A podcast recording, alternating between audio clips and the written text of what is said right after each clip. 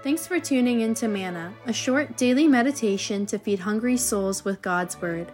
These episodes were prepared by ordained ministers for a radio broadcast called Voice of the Church and are now republished by the Reformed Perspective Foundation, a Canadian charity that applies biblical truth to the issues of our time. Here's today's serving.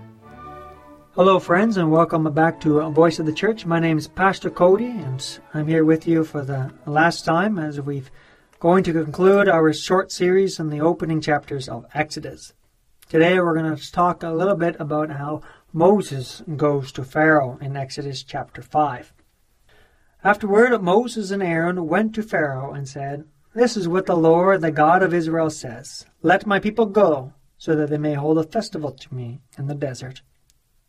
Pharaoh said, Who is the Lord that I should obey him and let Israel go? I do not know the Lord, and I will not let Israel go. Then they said, The God of the Hebrews has met with us. Now let us take a three day journey into the desert to offer sacrifices to the Lord our God, or he may strike us with plagues or with the sword. But the king of Egypt said, Moses and Aaron, why are you taking the people away from their labor? Get back to your work. Then Pharaoh said, Look, the people of the land are now numerous, and you're stopping them from working. And that same day Pharaoh gave this order to the slave drivers and foremen in charge of the people You are no longer to supply the people with straw for making bricks. Let them go and gather their own straw, but require them to make the same number of bricks as before. Don't reduce the quota. They are lazy. That's why they're crying out, Let us go and sacrifice to our God. Make the work harder for the men so that they keep working and pay no attention to lies. Then the slave drivers and the foremen went out and said to the people, This is what Pharaoh says, I will not give you any more straw. Go and get your own straw wherever you can find it, but your work will not be reduced at all. So the people scattered all over Egypt to gather stubble to use for straw. And the slave drivers kept pressing them, saying, Complete the work required of you for each day, just as when you had straw. And the Israelite foremen appointed by Pharaoh's slave drivers were beaten and were asked, Why didn't you meet your quota of bricks yesterday or today, as before? And the Israelite foremen went and appealed to Pharaoh, Why have you treated your servants this way? Your servants are given no straw, yet we're told, Make bricks.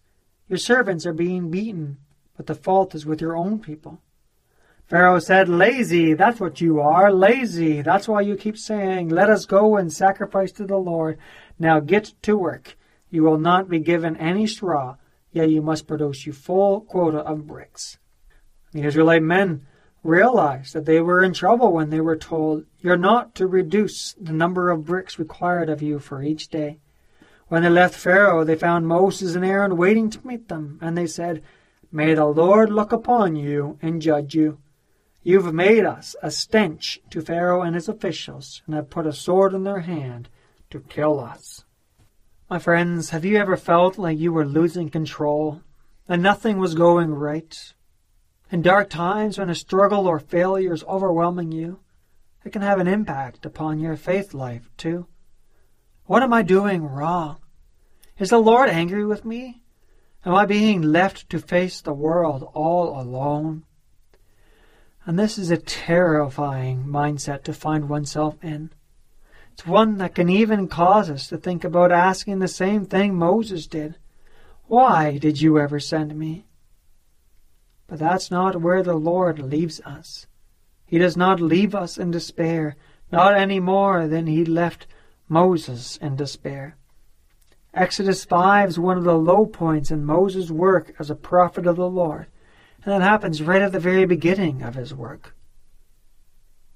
We read, With firm purpose Moses and Aaron went to Pharaoh, and in an audience with the king they gave the word of the Lord. Thus says the Lord, the God of Israel, Let my people go. It's a bold message. It's given by a prophet, unwavering in his purpose. He'd come from afar. He had the word of the Lord. He had the response of the elders. Now he had the audience of the king, and he speaks. But the word of Moses quickly fell to have no influence at all. Though his word was firm, Pharaoh dismisses it outright as nonsense. Who is the Lord? I do not know, and I will not obey. And it's even worse than a regular rejection. The situation deteriorates for the people of Israel by Pharaoh's decree, and they become angry with Moses and Aaron for it. When they find out that Pharaoh increased their burdens because of Moses and Aaron, they say to them, The Lord look on you and judge, because you've made us stink in the sight of Pharaoh and his servants. Consider how Moses must have felt. It seems as though Moses has only made matters worse. He'd failed in his task to deliver Israel from Egypt, and now Pharaoh wasn't just acting out of fear, but also acting out of vengeance, inflicting further pain because of Moses. And rather than worshipping the Lord together with Moses, the Israelites are casting him out, calling on God to judge him.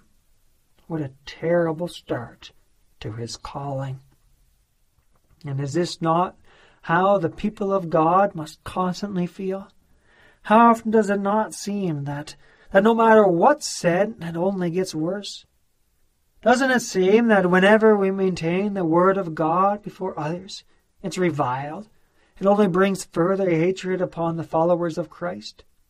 Wouldn't it be better to simply say nothing at all? Our own strength only results in failure. Our word, like Moses, will not accomplish its goal by its own merits. Indeed, this passage did not involve only Moses and Aaron speaking, but a strong response that had a powerful result for Pharaoh, that wicked king of Egypt, he spoke some words that had an impact. He brought about change in a terrible manner. He reacted very negatively to the word that Moses brought. For Pharaoh was not willing to let the people of Israel leave Egypt. That's made obvious by his rejection of so simple a request as a few days in the wilderness. This wasn't even a request to leave the land of Egypt, only to go for a few short days. And the Pharaoh wasn't willing to grant the people of Israel something like that. How much less likely was he to grant them leave for good? Pharaoh's rejection of this request shows his hardness of heart. And we see the cunning of fallen man and the handiwork of the devil at work here. Pharaoh played his cards in a way that turned the people of God against the prophet of God. By beating the foremen of the people of Israel, he turned the leaders of Israel against Moses and Aaron so that they despised him. And the people of God, rather than being united together and seeking help from the Lord, turns on their own prophet and speaks harshly against him. It's so disheartening to see Satan's attacks upon the people of God work from within. Moses was so discouraged by the event that had unfolded that he turned to the Lord in despair. His words had failed to convince Pharaoh to let the people go. Pharaoh had responded with more than just a simple no. He'd increased the torment of the people of Israel. Rather than blaming Pharaoh and the Egyptians, the Israelites blamed Moses for disturbing the peace. And overwhelmed, Moses turns in complaint to the Lord. But how does the Lord respond? What do we find at the beginning of the next chapter? Now you shall see. Now you shall see. With these words, the Lord reminds Moses who actually is sovereign, who actually is in control. And the answer given by the King of Kings is short and to the point. There's no reference whatsoever to what had just happened as a failure, but a word for the future. The Lord God Almighty, He would now demonstrate what real power is like. That Moses had gone before Pharaoh with Aaron with a request, that Pharaoh had responded in petty revenge, that the circumstances of the Israelites seemed to deteriorate, all of this was the will of the Lord. Moses may have felt weak and helpless. Pharaoh may have felt strong and powerful, but neither mattered in the hands of a sovereign and almighty God. Now you shall see what I will do. These are powerful words for us to reckon with.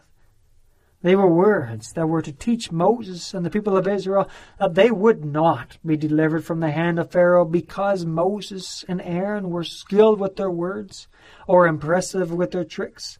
They wouldn't be allowed to leave Egypt because of Pharaoh's generosity, because of Pharaoh's goodwill.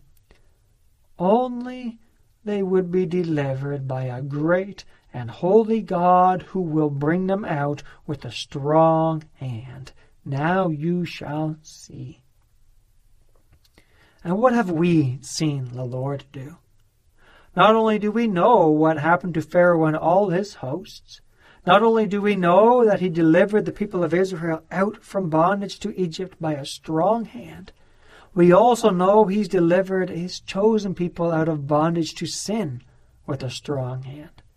For the same Lord God who was mighty to save Israel from Egypt is also mighty to save us from sin. As great as Moses' despair was at the oppression that Israel experienced, as victorious and unshakable as Pharaoh was upon his iron throne, as distant as salvation seemed to be for Israel, how much greater was the despair our Savior experienced upon the cross. How triumphant that great adversary the devil must have felt with the Son of God crucified under Pontius Pilate. All his disciples were scattered. The very crowds who had escorted him into Jerusalem shouting Hosanna, now clamoring, Crucify him! Crucify him! Crucify him! As Jesus hung on the cross. But what, my friends, was the word of the Lord on that day? It is finished. We do not need to wait and see what the Lord will do. We do not have Pharaoh looming over us, or Pilate's soldiers dividing our Lord's clothes by lot. We're not in darkness and in bondage, because the word of the God who is the strongest arm of all declares it is finished. We may look upon his handiwork, not only how he delivered Israel from Egypt, but especially how he's delivered us from sin. It is finished. This may give to us the confidence that we need to bring a gospel of salvation to the world. His word does not depend on how we present it or on how sinful people might respond. You shall see what the Lord will do.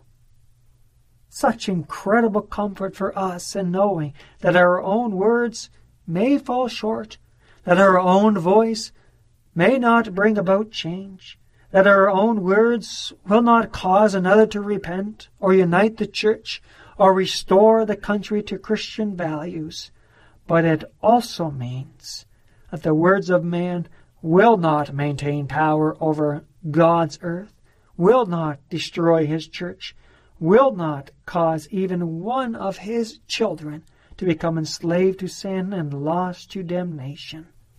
My friends, look to Christ Jesus and see what he will do.